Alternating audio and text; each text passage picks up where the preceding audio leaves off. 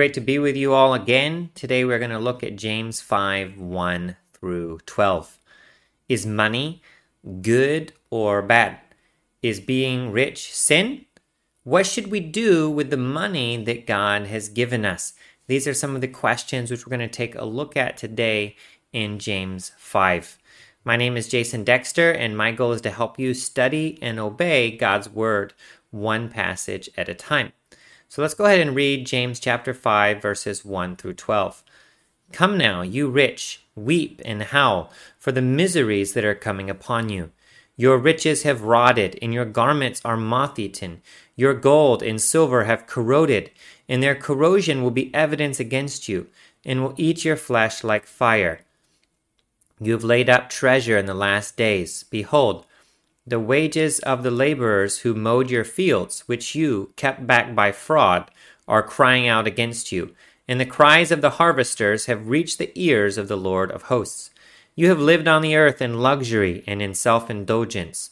You have fattened your hearts in a day of slaughter. You have condemned and murdered the righteous person. He does not resist you. Be patient, therefore, brothers, until the coming of the Lord. See how the farmer waits for the precious fruit of the earth, being patient about it until it receives the early and the late rains.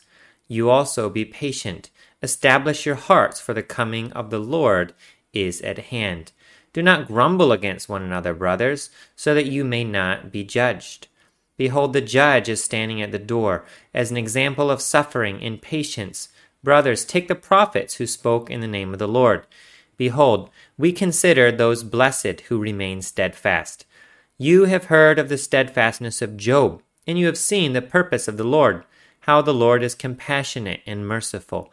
But above all, my brothers, do not swear, either by heaven or by earth, or by any other oath, but let your yes be yes and your no be no, so that you may not fall under condemnation. So, a key point in the passage today is a warning to the rich. And the second part of the passage is, well, what to do if you are not rich and if you are poor. So let's go ahead and begin. We're going to read through verse 1 one more time. Come now, you rich, weep and howl for the miseries that are coming upon you. So the first question I want to ask is Is being rich sin? James says, you rich, weep and howl for the miseries that are coming upon you. Well, sometimes when we read a verse like this, we might get confused, and it will be helpful to look at the whole broad look at, at all of scriptures as we zoom out to take a big look at this question. So, sometimes God chooses to bless certain believers with great riches. Abraham, Job, Solomon, and many others were wealthy. In fact, God specifically told Solomon that he was going to give him great riches. Money is neither good nor evil by itself. It's neutral. It can be used for good or for evil. But the desire to get rich is the problem. And many people who are rich then are not using their riches how God wants them to do, or perhaps they're even getting their money in a way that is not right. I'm going to look at another reference as you're probably very familiar with. 1 Timothy 6:10 The love of money is a root of all kinds of evils. It's through this craving that some have wandered away from the faith and pierced themselves with many pangs. So we see here and we'll see later in James 5 that the problem is loving money or desiring money uh, in in a way that leads you to do things that are wrong. Uh, for example, exploiting one's employees in order to live a life of luxury. So James describes the rich as greedy and selfish to get more money. And then once they had it, they used it on themselves instead of on glorifying God. They used it on themselves to satisfy their own passions. And we see that uh, back in James 4, verse 3. You ask and do not receive because you ask wrongly to spend it on your passions. So many people uh, in James' world, they wanted to get more money not because they wanted to serve God with their money or even to meet their basic needs, but they wanted more money to get their passions, to satisfy themselves with the things that they wanted. Of course, this is why many people want to get rich even today. They want to buy more stuff. They want to buy bigger or more houses, nicer cars. They want to have nicer vacations. They want to get nicer stuff. So, what is the right view of money? Well, first of all, we should remember again that money is not evil. However, and it's even more important to know that money is not the key to happiness, it's neutral. There is a right way and a wrong way to get money. And there's a right way and there's a wrong way to use money. Now, it's very clear in scripture that loving money is sin. 1 Timothy 6:10, the verse we just said, when you love money, it's the root of all kinds of evil. So we need to be very very careful that we don't love money. We need to be very very careful that we have the right view of money from a scriptural point of view. And we should ask ourselves, do you love money? How can you even tell if you love money? Well, here are a few tests you can use to discern if you love money too much. If you find yourself often thinking about money or materials and how to make money or buy more things, then it could be a sign you love money if money is a major topic of conversation between you and your friends and family, and most of your conversation with them is spent talking about how to make money or plans on how you're going to spend your money, then perhaps you love money. Another test if you are often comparing yourself to others, perhaps someone in your family or your social circle, and you are comparing with them the amount you make or the possessions that you have Maybe you're comparing yourself with others out of pride, thinking, ah, I've done pretty well. Or maybe out of jealousy or envy, wishing that you had what they had. Either way could be a sign that you are loving money. Another test could be if you are very stingy. And if people come to you in need and you find it so difficult to give it to them, then that could be because you are loving money. Or maybe you don't even need many things which you purchase, but you get a thrill out of buying expensive things and taking selfies with these things and then posting them on social media to show what nice things you have and how good your life is. That could also show you're focusing on the wrong things. If at work you're always scheming on how to get a promotion or always thinking about changing to a better paying job that could be a sign that you are loving money. Now, the right view of money is that money is a tool. It's a tool to provide for ourselves and our families. If you remember, even Jesus paid tax. And at one point, he owed a temple tax. And so he told Peter, Go fishing. And then you'll catch a fish, and inside the fish, there will be a coin, and then go to pay our taxes. So Jesus also used money.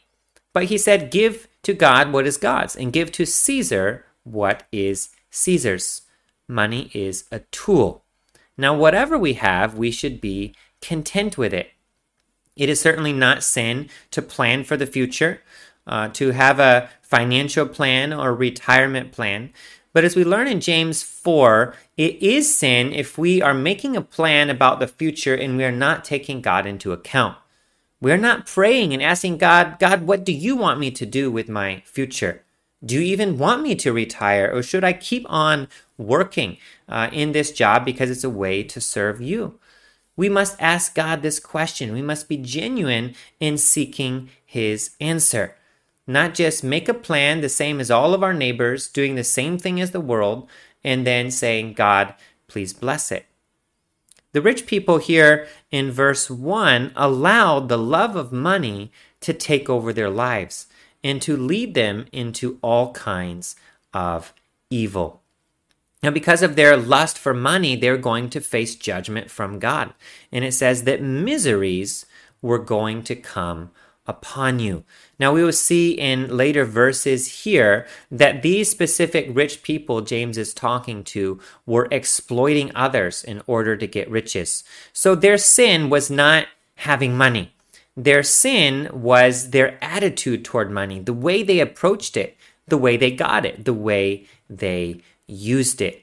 So let us consider ourselves, our own attitude toward money. Do we love money to such an extent that we would be willing to sin to get it?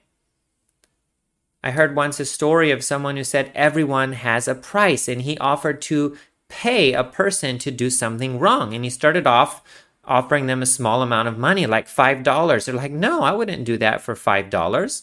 But then he offered more and more. And finally, he found the price that they were willing to take in order to do the sinful thing. And this story illustrates that many people are willing to sin, but maybe they're not willing to sin for a small amount of money, but they would be willing to sin for a large amount of money. If you are ever willing to do any sin in order to get money or in order to save money, then that shows you love money more than God. Now, the second lesson from this passage in verses 2 to 3 is that money is temporary. It says, Your riches have rotted, and your garments are moth eaten. Your gold and silver have corroded, and their corrosion will be evidence against you, and will eat your flesh like fire. You have laid up treasure in the last days. Now, perhaps James' words are somewhat prophetic, saying what is going to happen to their money. But because God knows the end from the beginning, these things are already sure. This is what will happen to all money one day. Money is temporary. Now, there are no earthly materials or riches which will not fade away eventually. Take a moment and look around the room which you're in right now. Take note of the most expensive thing in a room. It's temporary. Perhaps the phone you're using to watch or listen to this on is temporary. Your television, your computer is temporary. In fact, every single thing you see is temporary. I want to read a verse from 2 Peter 3:10. It says, But the day of the Lord will come like a thief, and then the heavens will pass away with a roar, and the heavenly bodies will be burned up and dissolved, and the earth and the works that are done on it will be exposed. Everything will one day be burnt up. Everything you see is temporary. It cannot be taken with you into heaven. Now, they actually, the only thing in the room with you right now, which is not temporary, is the soul of people. Your soul and any other people around you, their soul as well. People. People are not temporary. Our body is, our flesh is, but our spirit is not. And so that means that if you do have money, you should use that money to invest in God's kingdom, an eternal one. Gold and silver you cannot take with you. They can rust, they can be stolen, and they can fade away. My grandfather worked much of his life to uh, he was a very hard worker, he was very diligent, and he saved up a very nice amount of money. And he invested it with a seemingly very reputable agent or company. And then one day he got a call. The money was gone. Just like that, the work of his life was melted away. The money was all gone. Now, sometimes the money which we make will disappear like that in our world, in our life right now. Or sometimes when we come to heaven. Either way, money is temporary. Now, central governments around the world now are printing money at record paces, and they're even giving us money every month, perhaps there's stimulus checks and there's child tax credits, and, and the governments are just giving out money. And the, to do so, they're going into record debt. Now, fiat currency has a 100% fail rate if given a long enough timeline. Now, my point is not to to bash currency or to say, oh, we shouldn't use it or anything like that. I just want to let you know that money is something that can lose value very, very quickly. So don't place your trust in it. Now, in 1914, for example, four German marks equaled one US dollar. Nine years later, in 1923, one trillion marks equaled one US dollar. People had to use a wheelbarrow to push huge piles of money around just to try to buy a loaf of bread because money was worthless. It really wasn't worth the paper it was printed on. You could just burn it for fuel and you would get better value out of it than trying to spend it. Now, we've all heard stories of people who have lost their fortunes by theft, bad investments, or fire, or perhaps medical bills. Now, even if you manage to get through your whole life and hold on to your money, then you can't take it with you. Perhaps use US dollars or British pounds. What good would those be in heaven even if you could take them with you? Of course, no good at all. It's a different type of kingdom and it doesn't operate with currency. So many people spend their life getting riches and buying cars and getting nice stuff, but one day they're going to face God. God will say, Show me what you did with the resources I gave you. Maybe people will like to pull out their car keys of their expensive Teslas. God will not be impressed at all. In fact, here, James says that these things would be a testimony against them. A testimony declaring how foolish it is to place hope in money. Now, some say, yeah, yeah, I know. I know I can't take it to heaven, but I'm sure going to enjoy it here on earth. But actually, rich people are not really more satisfied or happy than poor people. They always want more. And their riches lead them into many kinds of sins that perhaps they wouldn't be exposed to or tempted by if they remained poor. People who are rich would have a hard time not focusing on preserving and increasing their money.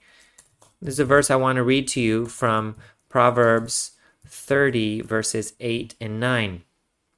Remove far from me falsehood and lying. Give me neither poverty nor riches. Feed me with the food that is needful for me, lest I be full and deny you and say, Who is the Lord? Or lest I be poor and steal and profane the name of my God.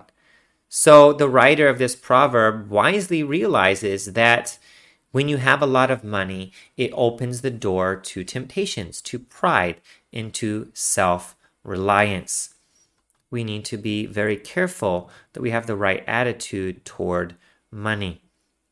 So perhaps you are rich and God has made you so.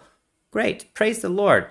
Give thanks to Him and then generously use that for His service. In the next part, we will see the sin of the rich.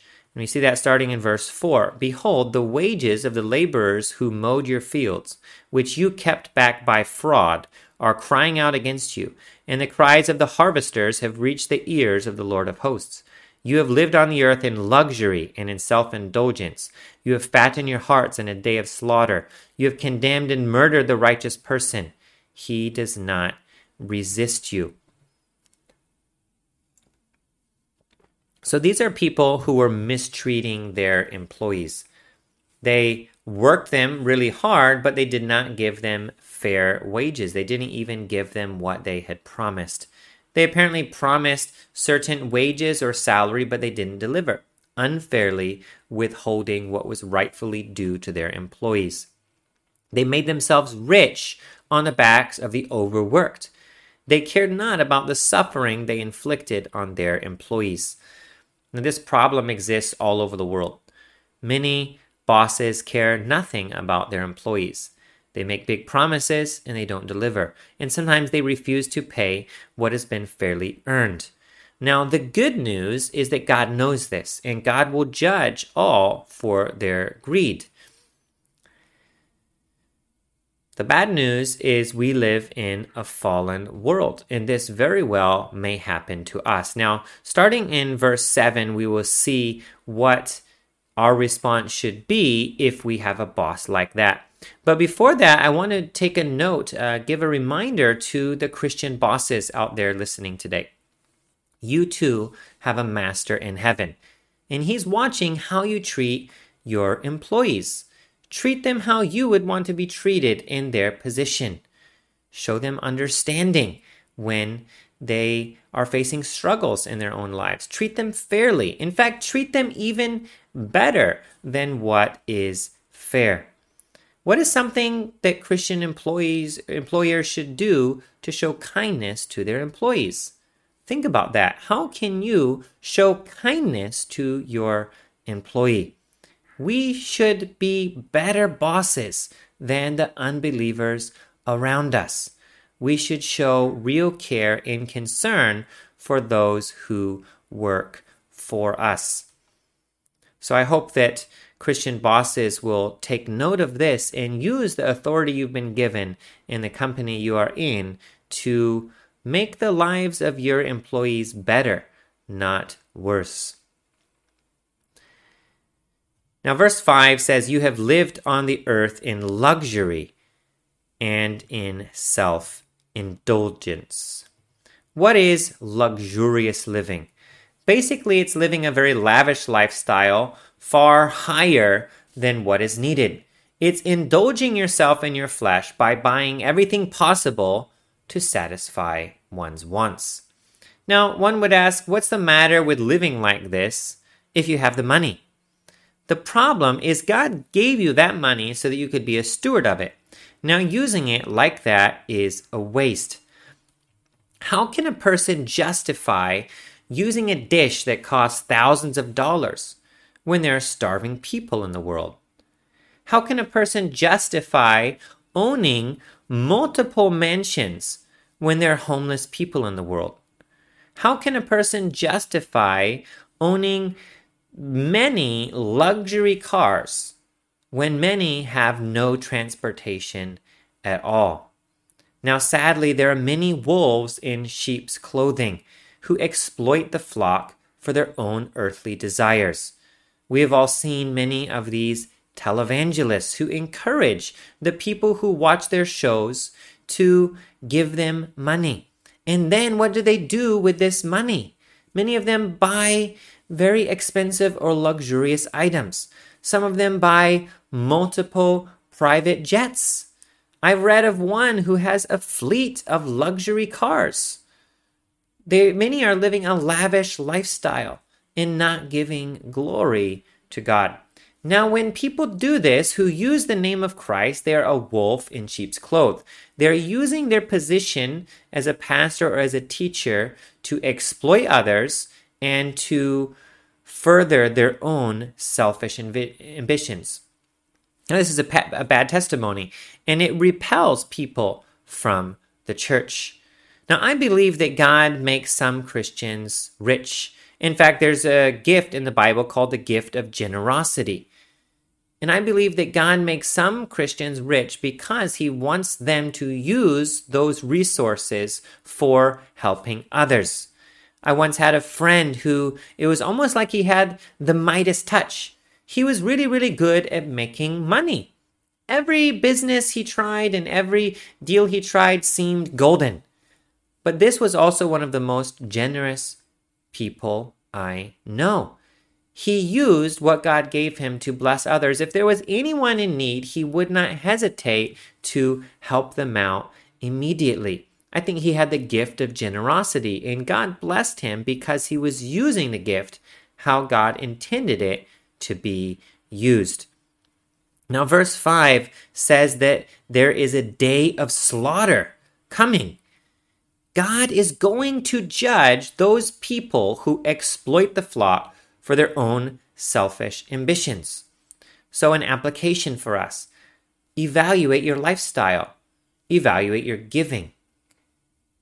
Is there anything that needs to be adjusted? Are you living a life of luxury, or are you even having a number of luxurious things that you maybe spend too much money on? Could you cut out some of these luxurious things so that you can then give more into God's kingdom. These luxurious things we cannot take with us. Now, it's amazing that when we invest in God's kingdom, we can take something that is temporary, and then by investing it in God's kingdom, it can turn into something which is eternal. For example, when we buy or print Bibles and give them out, that costs money. And then people read those Bibles and people come to believe in Jesus. Their souls are saved because they had that Bible on. Your money for that Bible can then be turned into something eternal. That's how God wants us to use our money for Him and for His glory. Now, verse 6 says, You have condemned and murdered the righteous person. He does not resist you. So, James mentions this as the last indictment of those who love money. We saw that they were exploiting those under them. They were mistreating their employees. They were living a life of luxury and self indulgence. In here, it even says that they murdered the righteous person to preserve their own way of life. Now, maybe this is a result of overwork or other factors. Certainly, looking at history, we can see that slavery is one example of this. Many people bought and had many slaves in order to preserve their own way of life. And many slaves were killed to sustain the lifestyle of their captors. Now, Solomon's words that there is nothing new under the sun is true. History repeats itself again and again. Now, sometimes some rich people may indirectly kill the poor to become richer, and some irresponsible corporations do the same today by cutting corners. So this could be a direct or intentional thing, or it could be an indirect or unintentional thing, but a result of unfair practices. I watched a documentary about the company DuPont. Uh, and DuPont knowingly poisoned thousands of people with Teflon in order to make a profit. Now, many people had come to this and report that the products they were selling were actually poisoning their consumers. And when they heard this, they did nothing. Actually, I shouldn't say they did nothing. They actually hid these reports and covered it up. They were knowingly poisoning the people who were buying their products, but they kept doing it for years because it was highly profitable. Now, some estimates say that 99.7% of Americans have been poisoned with Teflon. Now, Teflon is a very interesting um, composite item because it will never break down. Once we have Teflon in our bodies, it will stay there forever. So, this is just one example of a rich corporation caring about profit more than the lives of people. Now, every rich person who exploits the poor to enrich themselves will one day face judgment from God. So, we've looked at a few questions. Is it a sin to be rich? And the answer is no, it is not sin. But we should use the money God has given us as resources to build his kingdom. Is money good or bad? It's neither. It's neutral, but there is the temptation to love money, which is sin, which we should be careful about. And what should we use the money that God has given us for? Use it for building his kingdom. By all means, take care of your family and enjoy the good gifts that God has given to you. But also be sure that you are generous towards God's people. So, if you're rich, what kind of lifestyle should you live? And how should you use your money? This is a question that you should ask yourself. If you're poor, what should your attitude be towards money? How can we guard against materialism? The world around us is so materialistic. People are chasing and pursuing money with everything in them but we must not be like them. God calls us to be different. We must love God rather than loving money. So, why do you think the Bible talks about money so much? Throughout the Bible, there are so many warnings about money, and it's because we live in a world that is obsessed with money. Let us use money in the right way. Now, we're going to move forward to verse 7. If you're poor, what should you do? Well, James gives the answer. He says, Be patient. Be patient, therefore, brothers, until the coming of the Lord. See how the farmer waits for the precious fruit of the earth, being patient about it until it receives the early and the late rains. Now, in verse 7, James gives the application to the poor people. The poor people described in the first part of this chapter. They are to be patient. Now, maybe you're holding the short side of the stick, meaning that you're being mistreated or overworked. What should you do? Go on a strike? Demand justice to be done? Complain? Well, James gives the answer be patient. Now, what does that mean? It First of all, it doesn't mean that you must stay at that job. Now, today we are blessed with a much more open economic society than back in the day of James. It's probably much easier now for us to change jobs. So, if you live in an oppressive work environment, then it is perfectly reasonable for you to consider changing your job. Remember, in light of James 4, after we pray to God for wisdom. But if you're in a situation that is very difficult, what should your attitude be? First of all, do not take vengeance. We will see here that God is the judge. You are not responsible for your boss's conduct, but you are responsible for your own. So we are to be patient with these people and be patient with the injustices in this world as we wait for the Lord's return. James describes the farmer who waits for the precious fruit of the earth, and he's patient about it until it receives the early and the late rains. That reminds us we should be patient. Work hard and be patient and wait for God to bless that work. Now, in verse 8, James says, You also be patient, establish your hearts, for the coming of the Lord is at hand. Now, Jesus is coming again. And when he does, he will judge all those who exploit others, and he will reward those who use what God has given them for his glory. And so James says, establish your hearts or strengthen your hearts for the coming of the Lord. How can you do this? Well, we can turn to his word. We can be encouraged by the fact that true treasure is stored up in heaven, that true blessings come from God, that true happiness is a result of our relationship with God, not money, and that He loves us, and that He will hold people accountable for their actions. When you remember these truths from God's Word, it encourages you, it strengthens you to persevere even through temporary, difficult challenges here in this world. Now, this says that the coming of the Lord is at hand. From God's perspective, Jesus' second coming is near. The word often used in theology is imminent. It could happen at any time, but it's also certain. Now, in comparison with eternity, then it's very, very near. The entire church age is the last time period before Jesus will come again. It's been nearly 2,000 years since Jesus ascended. and It is certainly nearer to a second coming today. So, as we wait for that time when all of injustice will be dealt with, we establish or we strengthen our hearts with the truth, the truth from God's word. Now, verse 9 tells us, Do not grumble against one another, brothers, so that you may not be judged. Behold, the judge is standing at the door. Now, all of these injustices done to believers by the rich might lead us to complain or grumble. Now, James warns us against having this twofold logic. He says the judge is standing at the door. He will hold these people accountable for their sins, and he will also judge us if we respond in the wrong way. Now, it should be an encouragement to us to note that the judge is coming soon. That's only true if he finds us doing what is right. Now, this doctrine of the second coming is very, very important.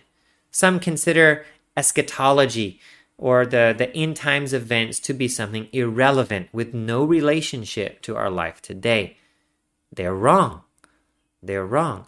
Knowing that Jesus is coming again affects how we live our life today.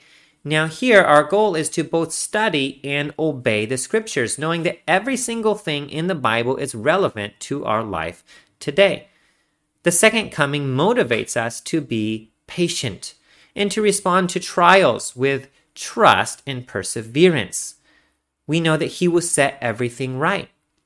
And it has a direct impact on how we live now.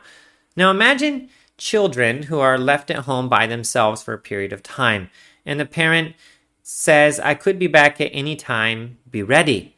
Will this not affect what they do? They know they need to keep the house clean, they need to be well behaved, they need to do their homework because their parents could come back at any time. But imagine if the parents said, We will be back in 10 hours. What would the children do the first nine hours? They may very well play, make a mess of the house, and procrastinate on their homework or other chores, thinking, I'll wait, and then in the last hour before they come back, I will do the I will get ready, right? I'm going to do my homework and make the house tidy for when my parents return. Certainly, some children may do that. So, this is why God did not tell us when Jesus is coming again, because He wants us to be ready all the time. We don't know the day or the hour. And as a side note, if anybody comes and says they know when Jesus is coming, it is not true. They do not know. Only God Himself knows. Jesus says, Not even the Son of Man knows the day or the hour. Now, in verse 11, he says, Blessed we consider, oh, sorry, behold, we consider those blessed who remain steadfast. You have heard of the steadfastness of Job, and you have seen the purpose of the Lord, how the Lord is compassionate and merciful. The one who endures to the end will be saved. Now, the opposite of enduring, what is it? It's giving up. Now, we've already learned about the test of trials back in James 1. Blessed is the one who perseveres during trials. The concept here is similar. When you're facing some unfair or unjust things in society around you, an unfair boss, an unfair work environment, be patient, be steadfast, maintain your faith and your hope in the Lord because He is coming again. Now, the good news for us is that no matter what difficulty we're in the middle of, God loves us. He is compassionate and merciful, and He has good plans for us. So, so far we've seen two main applications from the passage today. First, if you're rich, don't love money. Be generous. Use what God has given you for His glory. And second, if you are not rich, be patient, be faithful to serve the Lord. If you're facing injustice, then be patient for Jesus' second coming and maintain your hope on Him because He is compassionate, even though those around you may not be. Now, to finish this passage, we're going to take a look at this last verse here in chapter 12. Uh, sorry, verse number 12. But above all, my brothers, do not swear, either by heaven or by earth or by any other oath, but let your yes be yes and your no be no, so that you may not fall under condemnation.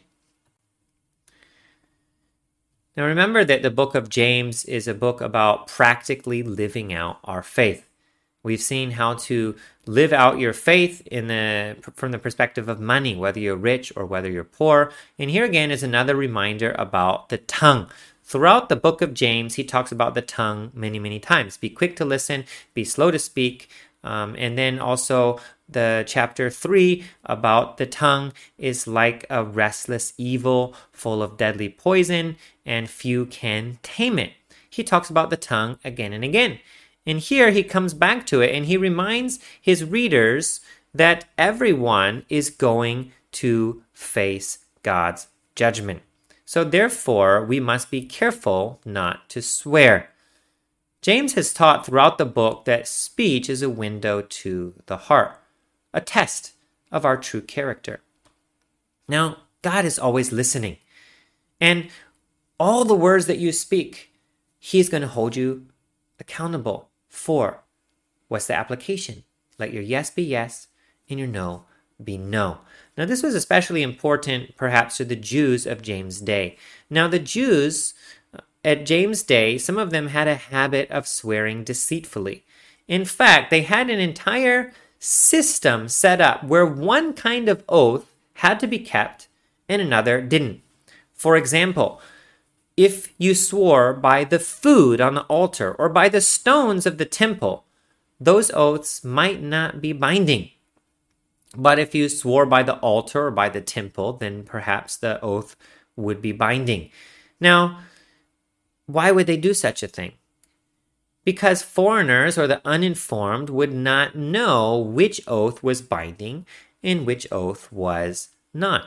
And when they heard a zealous merchant saying, I swear by the gold of the stones of the temple that I will do what, what, what, then they would think, oh, okay, it must be true. Then later, the merchant would say, Psych, just kidding. I don't have to keep it because I didn't swear by the temple. I swore just by the stones of the temple. Ha! Huh? You didn't realize that that oath was not a binding one. It doesn't count. Almost like a person who says, I cross my fingers, and because I cross my fingers, then I don't need to keep the promise. And of course, school children will do this. They will make a promise and then they will have their fingers crossed behind their back and say, That gives me an out. I don't have to do it. Well, they literally had an entire system of oaths set up like that. James says, Let your yes be yes and your no be no. Do you think God is going to accept such an excuse? I had my fingers crossed, or I, I didn't sign my name to the contract, I just shook on it. It's not legally binding, I can get out of it. No. Now, contracts grow ever more complicated. And unfortunately, the unscrupulous use overly long and complicated contracts to trick people and to leave loopholes for breaking their word. Now, here's a, a, simple application for us always read the contract before signing your name. Don't sign your name first and then later say, whoops. And so there's actually a biblical principle that once we give our word to do something, we need to keep it, even if it hurts. Uh, in the book of Proverbs, uh, I, I, think I had the wrong reference here, but in the book of Proverbs, there's a verse. It says, He swears to his own hurt and he does not change. He does not change. Our yes should be yes and our no, no. That means we don't need to have different levels of promises. Anytime we say we would do something, we should do it, even if it hurts even if no one else is forcing you to keep it. When you make an agreement, but later find out it's unfavorable for you, do it anyway. You gave your word. Now, there's also another application here. That means you need to be careful when making a promise. This applies to even simple areas of life. If you're negotiating, don't say, the highest I will pay is $20, and then later pay more than that. That is not being honest. Think before you speak. And remember to consider God before making a promise. Just like James 4:15 says, if the Lord wills, we will live and do this or that. Before you put your name to the contract, before you give your word to your friend, ask yourself, is that the Lord's will? Should I really commit to doing that and only commit to doing it if you plan to follow through? We hope that you enjoyed this lesson of James 5 1 through 12. And we also hope that it will help you in your use and in your view of money to view money as a tool for building God's kingdom, not for living a life of luxury. To see our entire library of over 800 Bible studies, please visit our website at www.studyandobey.com.